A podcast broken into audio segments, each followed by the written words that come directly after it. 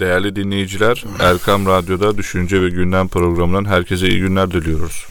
Ben Hüsamettin Aslan ve daimi konuğumuz Profesör Doktor Ergün Yıldırım ile birlikte Türkiye ve dünya gündemindeki konuları düşünce ikliminde ele, ele almaya çalışacağız. Hocam hayırlı haftalar, hoş geldiniz yayınımıza. Hoş bulduk. Allah hayırlı etsin programımızı. Sağ olun. Değerli hocam hızlıca gündemine alakalı konulara girmek istiyoruz. Malumunuz bu hafta hatta geçen hafta e, diyeceğimiz 29 Ekim kutlamalarında bir özel okul, bir İngilizce dil kursunda Cumhuriyeti yıl dönümüne yad ederken öyle diyelim bazı okullarda İslam karşıtı bir, bir takım organizasyonların tertip edildiğini gördük ee, ve yoğun bir şekilde e, gündemde özellikle sosyal medyada konuşuldu, eleştirildi.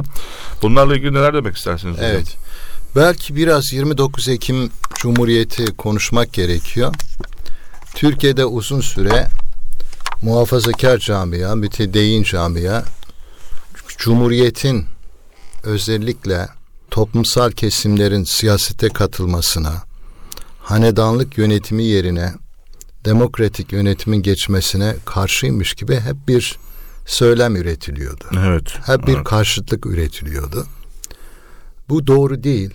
Aslında 1908'den itibaren, ikinci meşrutiyetten itibaren Türkiye'de ağırlıklı olarak mesela İslam fikriyatını savunan düşünürler, aydınlar, ulama her zaman cumhuriyetten yana olmuştur. Ama şer-i şerifle bütünleşen bir cumhuriyetten yana olmuştur. Ne demek hocam şer-i şerif? Şer-i şerif Allah'ın koyduğu temel yasalar, peygamberin uyguladığı temel yasalardır. Ve bu yasalar daha sonra fakihlerimiz, hukukçularımız tarafında usulüyle geliştirilerek yeni durumlarda nasıl uygulanacağı konusunda bir sistem oluşturmuşlar. Evet. Bu yüzyıllarca uygulana gelmiş. Bu şer-i şerife dayalı aslında meclisli yönetim, cumhuriyetli yönetim namı Kemal'den itibaren de yeniden gündeme geliyor. Bu 1900 aslında yani Cumhuriyet'in ilanına kadar da meclis var, seçim var. Hı hı. Ondan sonra Mustafa Kemal Atatürk başkomutan olarak Türkiye Büyük Millet Meclisi tarafından seçiliyor ve milli mücadeleni yürütmesi için yetki veriliyor. Evet. O nedenle Rauf Orbay, Ali Fuat Cebesoy, Kazım Karabekir bunların hepsi diyor biz zaten adı konmamış bir cumhuriyeti yaşıyoruz. Hı hı. Tamam mı? Fakat ya bu katılımcı yönetime katılım e, e, gösteren bu uygulamayı pratikte yaşıyor e, ama adı Cumhuriyet değil. Adı konmamış. Evet. Fak, fakat adı konma sürecinde bir problem var. Şöyle bir problem var. Cumhuriyetle bir problemimiz yok. Şöyle bir problem var. O katılımcı olan bu bahsettiğimiz milli mücadelenin büyük kahramanlarının da içinde yer aldığı evet. Rauf Orbay, Ali Fuat Cebesoy, Kazım Karabekir, Mehmet Akif Ersoy, ondan sonra Hasan Basri Çantay, evet. Avni Ulaş, Hüseyin Avni Ulaş, bütün bunların içinde yer aldığı meclis tasfiye ediliyor hı hı. ve Cumhuriyet Halk Partisi tek başına kalkıp Cumhuriyeti ilan ediyor ve kendine göre milletvekilleri seçiyorlar ve yeni bir hükümet kuruyorlar. Evet. Cumhuriyetin bu ilan sürecinde ciddi bir problem var. Bunu Mehmet Doğan bizim Türkiye'de çok önemli bir aydınımız. Hı hı. Türkiye Cumhuriyeti'ne giriş kitabında çok detaylı olarak ortaya koyuyor. Bu çok dikkat çekici bir yön, üzerinde konuşulmayan bir yön. Evet. Dolayısıyla Cumhuriyet'le ilgili bu kutlamalar yoğun yapılıyor. Fakat kutlamaların yapılış biçimi önemli. Bir de bu tarihimizin gerçeğini de bir bilmemiz gerekiyor. Evet. Kutlama biçimleri ne baktığımız zaman bu biraz modern ulus devletlerle ilgili. Zaten İki hocam şey e, var. tartışmada Bir tanesi. cum, özür dilerim. E, tartışmanın kendisinde hocam zaten cumhuriyetin varlığı, kazanımları tartışılmıyor. Bu törendeki e, aktivite tartışılıyor. İzlemeyenler için e, tekrar edelim değerli hocam. Bir e, İngilizce özel dil okulu e, ismi Ela e, kısaltımı olan English Cats Club'ın bir etkinliğinde çocuklar kırmızı bir pelerin arkasında Türk bayrağı ve bununla Atatürk'ün fotoğrafına secde demek yanlış olmaz değil mi hocam? Şu görüntünün başka bir izahatı yok.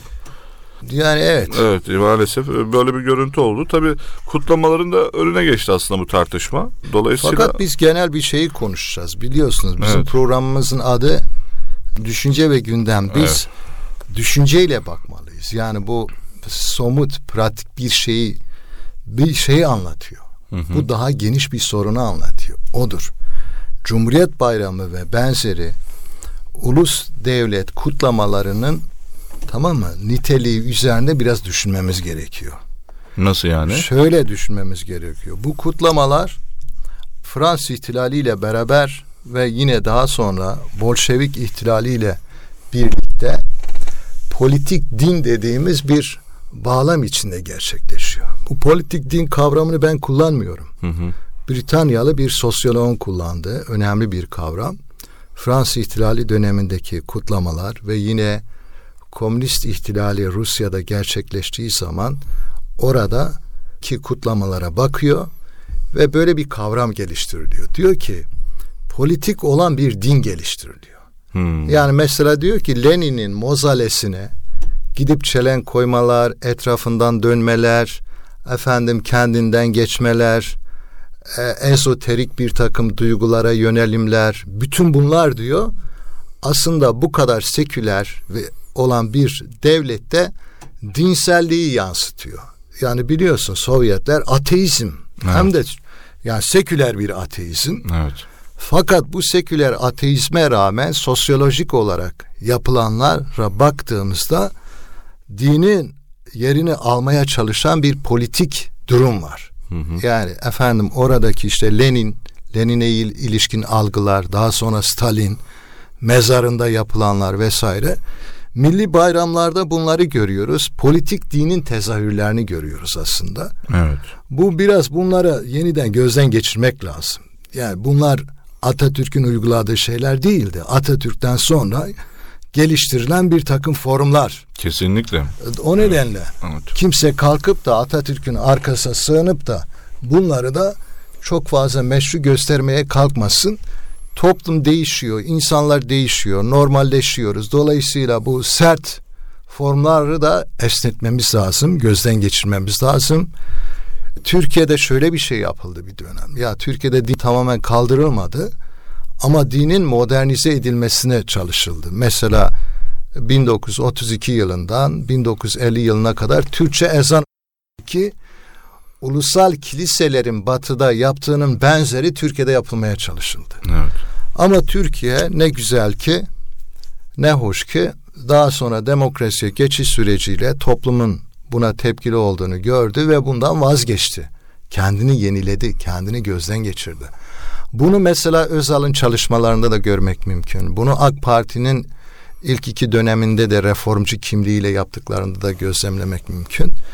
O nedenle bu sert ideolojilerin bayram kutlama adı altında adeta dinin yerini alacak formlar üretmek, bunları yeniden pekiştirmek, gündeme getirmek çok hoş değil. Türkiye'de adeta bir, birkaç senedir bunları yaşamaya yöneliyor. Bunun bir yansıması olarak bu bahsettiğimiz olgu ortaya çıkıyor. Biliyorsunuz 23 Nisan kutlamalarında da benzer bir şekilde devletin evet. bizzat okullarında efendim Atatürk'ün önünde secde eder çocuklar çıktı. E, aynı görüntüler. Düzenlendi. Evet. Şimdi şu var. Bazı insanlar tabi devletten bağımsız olarak belki kendilerine yeni dinler icat edebilirler. Ayrı bir şey. Hı hı. Ama bir ne Atatürk böyle kendisine tapılması yeninde formlar üretti. Bunu söylemek lazım. Ne de efendim kimse bunu devletin bir politikası haline getirmemeli. Çünkü devlet hepimizi temsil ediyor. Bu ülkede bazı kesimler dinden kopuyor, dinden uzaklaşıyor, maneviyattan uzaklaşmış oluyor. Hele hele Sovyetler Birliği'nin çöküşüyle birlikte sol kesim maneviyatını kaybetti. Yani sol da bir maneviyat veriyordu bahsettiğimiz o şeylerden evet, dolayı. Evet, evet. Yani adam öyle bir Biz komünizme ö, ve kahramanlarına inanıyor ki o kahramanlarını peygamber yerine koyuyor. Hatta Allah yerine koyuyor haşa bazıları. Haşa, haşa. Mani, mani, komünist manifestoyu okuduğu zaman Kur'an okumuş gibi heyecan duyuyor. Veya efendim internasyonel marşını okuduğu zaman adeta bizim her namazda okuduğumuz Fatiha gibi bir hisle hisleniyor. Dolayısıyla bir maneviyat alıyorlardı. Şimdi komünizm çökünce bu maneviyat çöktü. Kendilerine yeni bir maneviyat arıyorlar. Ve dine de karşılar, dine de mesafeliler. Dinden de maneviyat almak istemiyorlar. Ondan dolayı Atatürk üzerinden Kemalizmle yeni bir maneviyat üretmeye çalışıyorlar. Kesinlikle bu böyle. Evet. Farklı kutlama formları, farklı kutlama ritüelleri, yeni ritüeller, Davranış biçimleri, Evet. anma şekilleri. yeni anlamlar üretiyorlar. Nutuka farklı anlamlar veriyorlar. Efendim çocuklara yeni kitaplar yazıyorlar. Bütün bunlar bir yönüyle bahsettiğimiz o maneviyatını karşılama arayışını ifade ediyor. Evet. Bu sahte bir maneviyat. Bir süre tatminkarlık verebilir ama ikinci kuşağı vermez bu. Tamam mı? Birinci kuşağı belki verebilir. Cumhuriyet'in tek parti döneminde de gördüğümüz gibi, köy enstitülerinin birinci kuşağında da gördüğümüz gibi uzun süreli sahte maneviyat devam edemez. Bir kısmı tabi burada şeye yöneliyor, yogaya yöneliyor, daha liberal olanlar efendim. Ee, Yani veya meditasyona yöneliyor. Ruhsal bir boşlukla Ama adam bir türlü camiye girmek istemiyor. Tekkiye girmek istemiyor. Tamam mı? Orada ciddi bir direnç var yani. Yani e, o zaman da böyle şeyler üretiyor. Böyle sahte şeyler geliştiriyor. Bir de bunları kalkıp Atatürk'e mal etmesi, bunları devlete aitmiş gibi yansıtması bu problemli, bu ciddi bir problemli. Dediğim gibi bu devlet hepimizin devleti. Hepimizi temsil etmesi gerekir. Devlet dinde dayatmaz. Maneviyat da dayatmaması lazım açıkçası. Devlet güvenlikle uğraşmalı. Tekelleşmeyi engelleyici politikalar geliştirmeli. Kontrol, vergisini toplamalı. Cezaları adalete uygulamalı.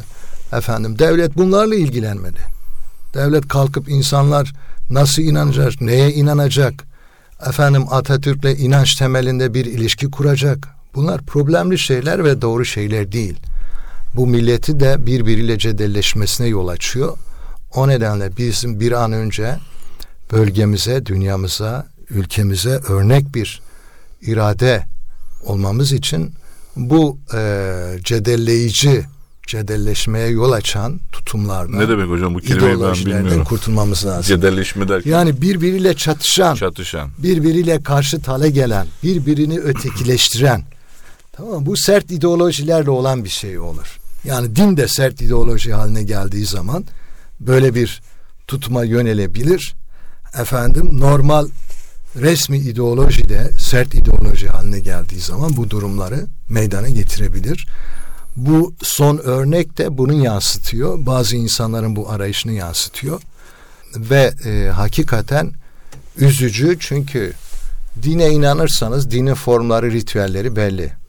İnanmıyorsanız inanmazsınız. Bizim dinimiz bize, sizin dininiz size demiş Allah. Değil mi? Bu Evet. kadar açık ve net. Kimsenin ne dinimizi bozup tamam mı?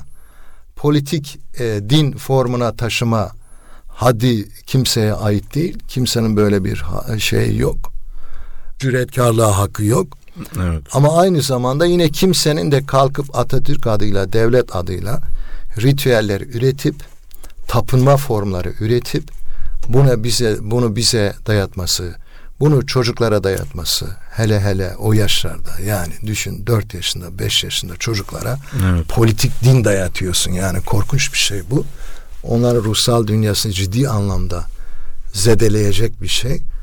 O nedenle sağlıklı vatandaş istiyorsak bu tür şeylerden doğru vatandaş istiyorsak bu tür şeylerden uzak durmamız lazım. Hocam siz konuşurken ben de bir yandan düşünüyordum. Yani biz e, genelde milli ve dini günlerimizde genelde böyle spesifik, münferit olaylar yüzünden e, o günlerin de anlamını yitiren tartışmaların e, ön plana çıktığı konularla e, ne yazık ki sürekli olarak ayrışmaya devam ediyoruz. Bu bağlamda bu son e, Cumhuriyet Bayramı, Türkiye Cumhuriyeti'nin 98. yılını kutladığı e, geçen haftada maalesef bu tartışma Yani yine Türkiye Cumhuriyeti de tabii e, Bu tartışma 1923'te çıktı. Cumhuriyet ilan edildi ama Türkiye Cumhuriyeti'nin kurulusu Türkiye Büyük Millet Meclisi'dir. Evet. Ankara'da Türkiye Büyük Millet Meclisi kurulduğu zaman devlet kurulmuştur. Aslında devletimiz hiçbir zaman yıkılmamıştır. Devletimiz form değiştirmiştir. Form değiştirmiştir evet. evet. Ankara'da devletimiz esaret altına girildiği zaman meclisin kongreler yapılmaya başlanmıştır ve meclis de Ankara'ya taşınmıştır. Devletin devamlılığı bu şekilde. Zaten o kongrelerde o İstanbul hükümetini temsil eden e, şey Salih Efendi, Salih Bey e, uluslararası görüşmelerde de yetkiyi Ankara hükümetine bırakıyor. Evet. Bu devletin devamlılığını gösteren bir şey. Kesinlikle. Dolayısıyla yani tarihimizi biz kişiler üzerinden değil böyle daha geniş okumamız lazım. Devlete bir devamlılık var. Dolayısıyla devlet 1923'te kurulmadı. Bu devlet bu topraklarda bin yıldır var.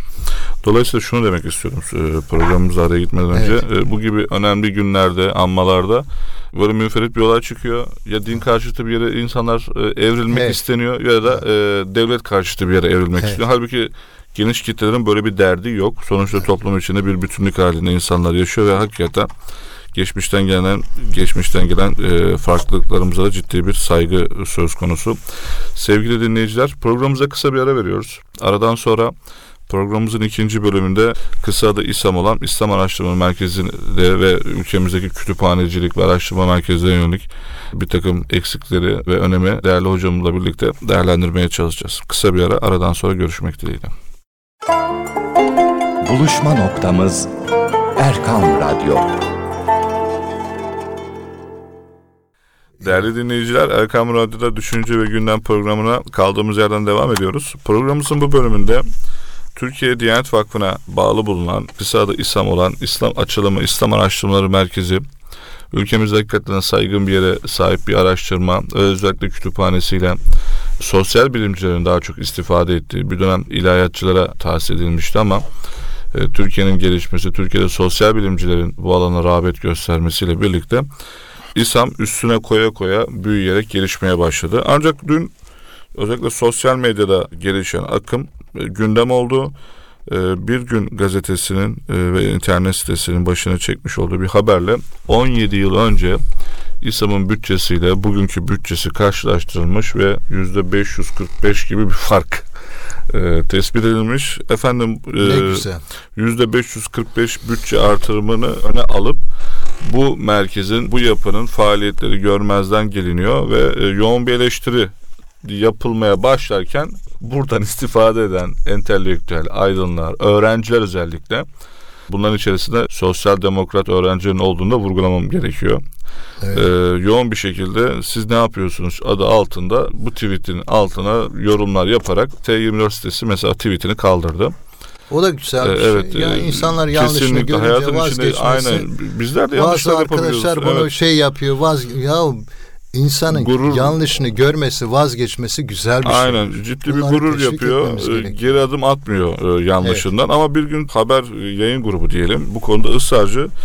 E, değerli hocam siz bu konuyla ilgili ne düşünüyorsunuz? Türkiye'de evet. kütüphanecilik ve araştırma merkezleriyle ilgili genel bir yorumda sizden almak isterim bu evet. vesileyle.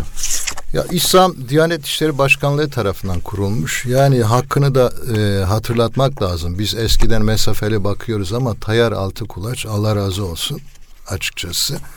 Böyle bir müesseseyi kurmuş, buna öncülük etmiş ve e, bu İslam'da birçok öğrenci yurt dışına gönderilmiş, yetiştirilmiş. Ha bunların hepsi ne kadar verimli oldu olmadı ayrı bir tartışma. Ayrı bir tartışma. Ama biz genel olarak baktığımızda İslam zaman içinde büyüdü, gelişti. Sadece ilahiyat fakülteleriyle sınırlı kalmadı. Sadece bağlar başıyla sınırlı kalmadı. Türkiye'de araştırma yapan, efendim makale arayan, ondan sonra kitap arayan kişiler İSAM'a geldiler. Yani Hakkari'den evet. Edirne'ye. Ben mesela Kütahya'daydım 7 sene. Doçentlik sürecimde İSAM'a kaç tane kaynak için İSAM'a gelmiştim. Evet. Zaman zaman oradan yararlanıyorum. Birçok insan yararlanıyor hakikaten. İstanbul'da e, onlarca üniversite var. Aynen. Binlerce araştırmacı var. Buradan insanlar ciddi anlamda yararlanıyorlar. İhsan bir kütüphane olma özelliğini aştı aslında. Aynen. aynen. Daha çok bilimsel tartışmaların, araştırmaların, okumaların e, yapıldığı, bilimsel olarak sosyalleşmenin gerçekleştiği, bilim adamları network'unun oluştuğu, insanların birbiriyle bilgi paylaştığı bir merkez haline geldi. E bununla gurur duyulur hakikaten yani. Bu güzel bir gelişme, çok önemli bir gelişme. Hocam siz bir e, kısa bir es verin. E, yerleşkeyi bilmeyenler için de kısa bir tanıtım olsun. Sevgili dinleyiciler, İstanbul Altunizade'de Üsküdar Üniversitesi'nin arkasında Türkiye Diyanet Vakfı tarafından yaptırılmış bir e, araştırma merkezi ve kütüphaneden bahsediyoruz. Kuruluş amacı ülkemizde İslam dünyası hatta ülkemizde tek demeyeyim İslam dünyasında bir ansiklopedi yap, yazmakla ilgili bir düşünceyle birlikte Başlıyor. başlıyor, kuruluyor. Kendi araştırmacılarını yetiştiriyor. Ansiklopedi belli bir oranda bitirirken bu araştırmacılara belli bir yer tahsis ediliyor ve kütüphaneyle birlikte ilahiyatçı formdan daha çok sosyal bilimcilere Sosyal bilimler e, formuna kayıyor. for- formuna kayıyor ve Bu ondan güzel sonra İslam e, bu kabuk değiştirmeyle birlikte e, yukarı yükselen ivmesini resmen fırlatıyor. Olumlu anlamda söylüyorum. Evet. Ancak e, bugün yerleşke artık e, insanlara yetmiyor. Belki eleştirilecekse Evet. burayı büyütmekle ilgili ancak Evet. eleştirebilir de. Ancak siz az önce Kütahya'daki anılarınızı anlatırken hocam ben size bir şey söyleyeyim. Ben tezimi yazıyordum orada. Ergün hocam insanlar ikindi arası yiyecek karınları acıkıyordu. Öğrenciler de. Paraları da yoktu. Orada hocam Evet. çay çok komik rakamlar. Sevgili dinleyiciler çay 10 kuruştur. O, o çayın parası alınmıyor. Bardağın parası yani alınıyor. O, da şey, nezaketen sembolik bir şey. sembolik bir paradır. Orada hocam birçok insan aşerdiği saatler oluyor 3 ile 5 arası. Ya. Bisküvit saatini beklerdi de adamlar o bisküviti yesin de karınlarını doyursunlar da Allah'ım tekrar ya. çalışmalarına devam etsin. Yemek fiyatları gene aynı şekilde. Ya. Ya 17 yıl önce ya basit bir şirketin, basit bir bakkalın bütçe, cirosu, bütçesiyle 17 yıl sonraki şey bir mi yani? Ben oranın kuruluşunu şeyini iyi hatırlıyorum. Yani, Hep gelip giderdim. Felaket Hatta yani. Biz de çok istifade ettik Ee, sevgili dinleyici onu da söyleyeyim de. yani bizi yurt dışına göndermediler. Ayrı bir şey. tamam o ama- kişilerin bazı şeyler ama, hocam tasarrufları e, diyelim. Evet. Belli lobilerin tasarrufları vardı. Fakat bu Tayar Altı Kuraç başta olmak üzere bu hocalarımızın yaptığı bu çalışmalar e, yerinde durmadı. Genişledi, herkese açıldı, zenginleşti, ülkemize ve ülkemizin dışına taştı. Bu açıdan hakikaten onları, onları tebrik etmek lazım. Evet. Ben orada mesela Hasan Hanefi çok büyük bir filozof İslam dünyasında. Bu e, Kahire'de, ya Mısırlı Kahire'de geçen gün rahmetli oldu. Hasan Hanefi'yi ben orada dinledim mesela. Hmm. Geldi orada konuşma yaptı doktora öğrencilerine. Beni de çağırmıştı bir arkadaş haber etmişti. Ben de gittim. Hasan Hanefi gibi bir insanı orada dinledim. Bu, bunlar önemli şeyler. Evet. Yani aslında İslam'da e, sadece kütüphane çalışması değil dediğim gibi yani dergi çalışmaları var, seminerler var, araştırma programları var. Güçlü bir veri datası da var Ee, hocam. Büyük bir veri datası var. De kütüphane İngilizce- personeli gibi konuşuyorum ama. İngilizce, Arapça, ondan sonra Cumhuriyet dönemiyle ilgili kaynaklar diyorum ya ben sosyoloji çalışıyorum. evet. Din sosyolojisi ama bazen diyelim STK ile sivil toplumla ilgili çok uzun bir makale hazırlamıştım. E, Ta, geldim buradan buldum. Yani hem güncel STK'larla ilgili dergiler, Evet. makaleler hem İngilizce makaleler kaynakları İslam'da bulmuştum ben. Birçok mesela Vahabilikle ilgili şey çalışmayı hazırlarken Selefilerle ilgili e, yine oradan yararlandım hakikaten. Kucak dolusu kitaplar aldık. Biz akademisyen olduğumuz için oradaki arkadaşlar da sağ olsun aracı oluyor. 15 gün alıp yararlanıyoruz. Bir de fotokopi almak istediğin zaman insanlar hemen yardımcı oluyor. Hemen bunlar yerine getiriliyor. Çok dakik bir biçimde ve çok az bir parayla para Evet, karşılığında evet. bunlar yapılıyor. Tam bir ilim müessesesi Türkiye'de son yıllarda yapılmış en güzel şeylerden birisi yani Aynen, aslında. aynen, aynen. Efendim bunun bütçesi bu kadar artırılmış. Bu çevreler sürekli ilimden bahsediyorlar, bilimden bahsediyorlar değil mi? Eğitimden bahsediyorlar. Eğitimden bahsediyorlar. bahsediyorlar. Yahu ne kadar güzel ki e, 25 kat mı bilmem 500 Yüzde 500 500, ka- 545, 500 katlık 17 bir- yıl öncesine göre. Evet bir yatırım tabiri caizse bilime yapılıyor. Bilim insanlarına yapılıyor. Araştırmacılara yapılıyor. Kütüphaneye yapılıyor. Yayına yapılıyor. E, aydınlanma neyle olacak? Aydınlanma bilimle olur. Aydınlanma araştırmacılarla olur. Aydınlanma araştırmacılara ve bilim adamlarına ortam sağlamakla olur. Aynen. İslam bunu sağlamış. en yetkin kuruluşlarımızdan birisidir. Hatta bunun hakikaten artırılması lazım. Yani mesela bir tanesi Anadolu'nun ortasında Kayseri'de olsa yakışır. Bir tanesi Diyarbakır'da olsa değil mi? Evet, Doğu ve Güneydoğu Anadolu'la işte bak terörden bilmem ayrılıkçı siyasi düşüncelerden yakınıp duruyoruz. Halbuki zaman zaman Mardin'e gidiyoruz, Urfa'ya gidiyoruz, Diyarbakır'a gidiyoruz. Medreselerden, ilahiyat fakültelerden, felsefe alanında çok böyle coşkuyla e, çalışan hocalarımız var, arkadaşlarımız var. Bir tane Diyarbakır'da olsa, bir tane efendim e, İzmir'de olsa, İzmir'in de aydınlanmaya ihtiyacı var ciddi An- anlamda. Ankara'da böyle bir çalışma Ankara'da hadi- başlatılacaktı. İnşaat Ama, aşamasına e, zannedersem. Şu var yani Ankara'da Milli Kütüphane vardı. Evet. Şimdi Millet Kütüphanesi var. Aynen o boşluğu Onlar dolduruyor. önemli boşluğu dolduruyor ama Diyarbakır'a da bence acilen ihtiyaç var. Kayseri'de ihtiyaç var. İzmir'de ihtiyaç var. Bu yatırımlarla gurur duymalıyız. Buna sebep olan hocalarımıza, buna vesile olan hükümetlere, buna vesile olan bu millete, bu milletin parasıyla oluyor bu. Bunları da takdir etmek gerekiyor. İnsanların yaptığı iyi şeyleri takdir etmek, yanlış şeylerini de usulüne uygun bir biçimde ikaz etmek gerekiyor. Kuvvet- Doğru olan budur. Kuvvetle muhtemel haberi yapan kişi bu merkezin e, önünden dahi geçmemiştir ama asıl alerjinin merkezi de kütüphane değil de ön yargılı öyle bir ön yargılı Ee, ki İslam araçtı tırnak içinde is- İslam kelimesi geçince e, zannediyor ki burada işte e, yani zannedebilirsin artık bunu zannetmesinde de bir beis yok.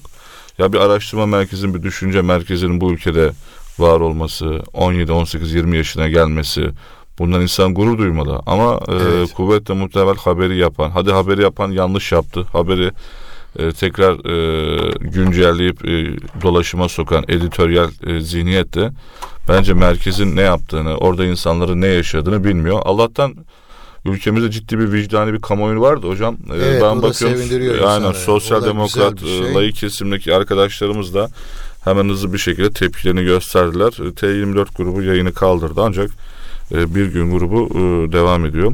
Hocam bu bağlamda sizin Türkiye'deki araştırma merkezleri ve düşünce kuruluşları ile ilgili genel bir e, Evet. değerlendirmenizi de almak isterim. Şimdi Türkiye'de think tank kuruluşları yeterince gelişemedi maalesef. Çok ciddi anlamda angajman ilişkileri var. Elbette dünyada think tank kuruluşları arı angajman ilişkilerine sahip. Evet.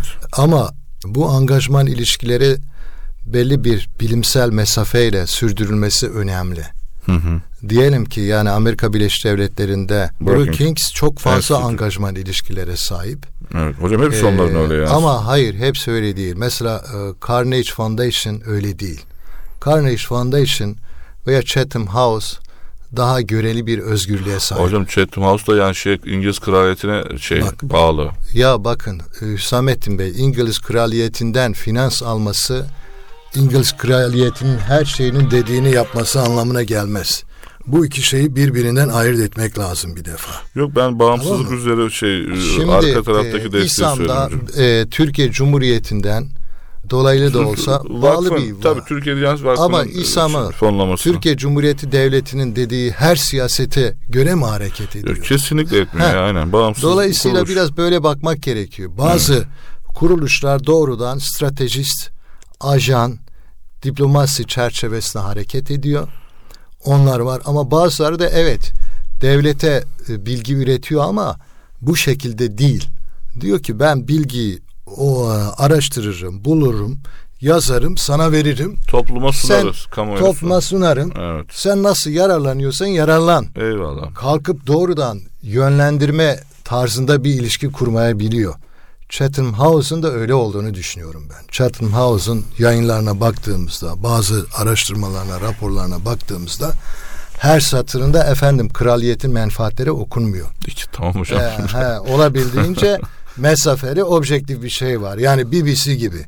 BBC sonuçta genelde İngiltere'nin çok derin menfaatleri konusunda bir şey demeyebilir. Ama BBC genel olarak objektif yayıncılık yapan bir kuruluştur.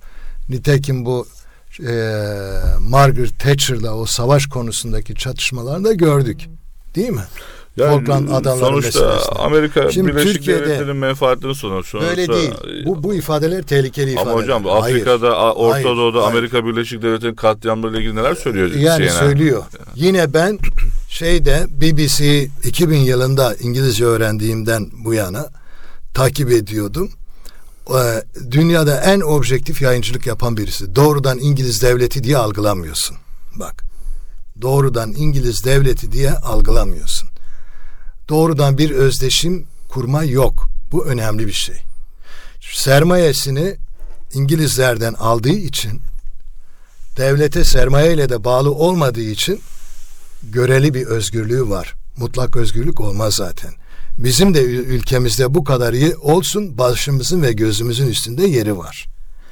Yani biz elbette kendi ülkemizin genel menfaatlerine aşina olacağız ama her şey ülkenin genel menfaatidir diye bir dayatmayla devletten yukarıdan gelir ve o çok fazla angajman ilişkileriyle yürürse araştırma da olmaz, bilim de Ya olmaz. hocam bu biraz da İslam tabii- örneğini verdim. Evet, yayın sana. politikasıyla tabii alakalı. Ee, e, tabii gibi. yani devletle kurduğunuz ilişkiye bağlı. Evet. Yani devlet size saygı duyar. Bunlar bilim adamları, araştırmacılar, güzel şeyler yapıyorlar. Yapsınlar biz ihtiyacımız olanın yararlanırız. Evet. Devlet işini yapar, araştırmacı işini yapar. Ama biz kalkıp araştırmacıyken kalkıp devlet adamlarının rollerini üstlenirsek burada problem yaşanır. Yani. Problemimiz budur. O nedenle düşünmede ilerleme kaydedemiyoruz. Herkes kendi rolünü oynayacak. Sen hakikati tarafsız bir biçimde araştırmaya ortaya koymaya çalışacaksın. Toplum ondan yararlanır, devlet ondan yararlanır, STK'lar yararlanır, başka kurumlar yararlanır. Bunları yaparsak toplumumuza çok büyük katkısı olur. İnandırıcılığımız olur, dünyaya da bölgeye de katkımız olur. Ama böyle bir ilişki değil de tamamen zaten devletin doğrudan kendi STK şeyleri var, think tank kuruluşları var. Orsan var, bilmem ne var. Onlar yapsınlar. Kimse onlara bir şey değil. Ama Türkiye'de bir dönem mesela TESEV vardı yani. Saygın bir araştırma merkeziydi TESEV. Birçok çalışmalar yapıyordu. Bölgede, Türkiye'de, Avrupa'da insanlar onu takip ediyordu, yararlanıyordu. Diyanetle ilgili, İmam Hatip liseleriyle ilgili yaptığı dosyalar hala Türkiye'de en önemli dosyalardır. Askerlerle ilgili, orduyla ilgili yaptığı dosyalar öyledir. Ama onu da bitirdik biz. Onu da angajman iş- ilişkileri içine yerleştirdik. O nedenle biz ilerleme sağlayamıyoruz bu konularda maalesef. Bizim ben bir ara dedim ki ya bir barış araştırma merkezi kuralım. Biraz araştırdım. İngiltere'de, Londra'da barış araştırma merkezi 1800'lerin ortalarında kurulmuş. Hmm. Bu kadar uzunlar. Dört sene, beş sene önce Sorbon, Sorbon'da bir konuşmacı olarak çağrıldım. Orada bir seminerler verdim. İslam uygarlıkları, medeniyeti araştırmaları gibi. 1700'lerin sonlarında kurulmuş. Böyle bir gelenek var. Evet. İşte dünya devleti olmak budur. Dünya toplumu olmak budur. Dünya milleti olmak budur. Dünya düzeyinde bilgi, düşünce üretmek budur kardeşim. Ama biz hükümetlerle, devletlerle çok angajman olursak her yönüyle, devlet var zaten yapsın. O zaman bir hükümet değiştiği zaman o think tank kuruluşu da başka bir şeye dönüşüyor. Mutasyona uğruyor. Doğru söylüyorsunuz. Bu kadar- Geleneğini sürdüremiyor. Aynen bağımsız düşünme. Kaç tane think tank kuruluşu bu ülkede var 50 senesini dolduran? Yani bir dediğiniz gibi bir cılız bir ateş gibi bir 3-5 sene parlıyorlar. Havalarından geçilmiyor. Arkasından dediğiniz Olmaz. angajmanlara giriyor. Düşünce, e, özgür düşünce gerçekleşmeyince Hala- arkasından da bakın, e, çöküş Hala kaçınılmaz oluyor. entelektüel olarak gelenek oluşturan bak dergah dergisi kaç senedir kurulmuş ve hala devam ediyor. O biraz 2-3 tane samimi adam Ezel Erverdi gibi samimi bir iş ad- yarı yani böyle çok iş adamı da değil. Fedakar bir insan tamam mı? İsmail Kara gibi, Mustafa Kutlu gibi daha öncesinde insanlar var. Ama kaç yıldır devam ediyor? 20 sene önce 20. yılını kutlamıştık biz. 20-25 sene önce yani. ya işte bu Düşün. merkezlerin önemli olan Ha, e, bir işlevi Niye? de Dergah der, dergisi ne devletle bütünleşendir ne de devlete karşıdır. İşini yapıyor. Edebiyatla ilgileniyor. Ee, şairler yetiştiriyor. Hikayeciler yetiştiriyor. Fikir adamları. Onlarla bir network oluşturuyor, bir etkileşim oluşturuyor. Çok sınırlı imkanlarla. Evet. Bunlar çok önemli. Bu o nedenle belli bir özerk kimlikle bu yapıların belli finans destekleriyle uzun vadeli çalışmalarını sürdürmeleri lazım. Bir kişiyle, bir partiyle, bir grupla gelip gitme olursa ülkemizde think tank kuruluşları olmaz zaten olmuyorlar. Bir iki tane var. O da diyelim 20 yıldır işte bir hüküm, hükümetimiz var. Bu hükümetin desteğiyle şu an en iyi e, think tank kuruluşlarından birisi. E, o da hükümette bir yapısal dönüşüm oldu. Bu kuruluşta da yapısal dönüşümler oldu. Hükümet yarın düştüğü zaman bakalım bu think tank kuruluşu ne kadar devam edecek. Halbuki bir değil, iki değil, 15-20 tane olmalıdır. Yani biz Balkanlara gidip geliyoruz, Kafkaslara gidip geliyoruz. Orta As şey, Doğu Mezopotamya, Afrika'ya açılıyoruz. Siyasi açılım yetmez ki. Aynen. Askeri açılım yetmez ki. Düşünsel Entelektüel açılım, entelekt. düşünce açılımı, araştırmalar açılımı bunların olması gerekiyor. Hocam ekleyeceğiniz bir şey yoksa programı kapatıyoruz. Yani ama umutsuz olmamak lazım. İslam tek başına bile bizim için büyük bir umut. Evet. Kesinlikle. çok iyi artık Türkiye'de yetişen bir- insanlarımız var. İyi bir Hakikaten. rol rol model oluyor oldu Birkaç hocam. dil bilen insanlarımız var. Kendini ilime adamış insanlarımız var. Evet, Eski oranla evet, çok ciddi anlamda telif üretimi var. Aynen. Yani kitaplar yazılıyor bu ülkede. Evet. Ee, uluslararası network'a katılan, etkileşimde bulunan insanlarımız var. Bunun e, reorganizasyonu önemli. Devlet, toplum, bilim adamı ilişkilerinin belli bir dengede kurulması önemli. İnşallah hayırlı, güzel hizmetler, bilimsel çalışmalar yapar bu yeni yetişen kuşaklarımız. İnşallah diyelim. Ee, çok teşekkür ediyoruz Ergün Hocam. Ağzınıza sağlık. Sevgili dinleyiciler, e, bugün de Erkam Radyo'da bize ayrılan sürenin sonuna geldik. Bir başka gündemle, bir başka gündem sizlerle tekrar görüşmek dileğiyle. Sağlıkla kalın, esenlikle kalın.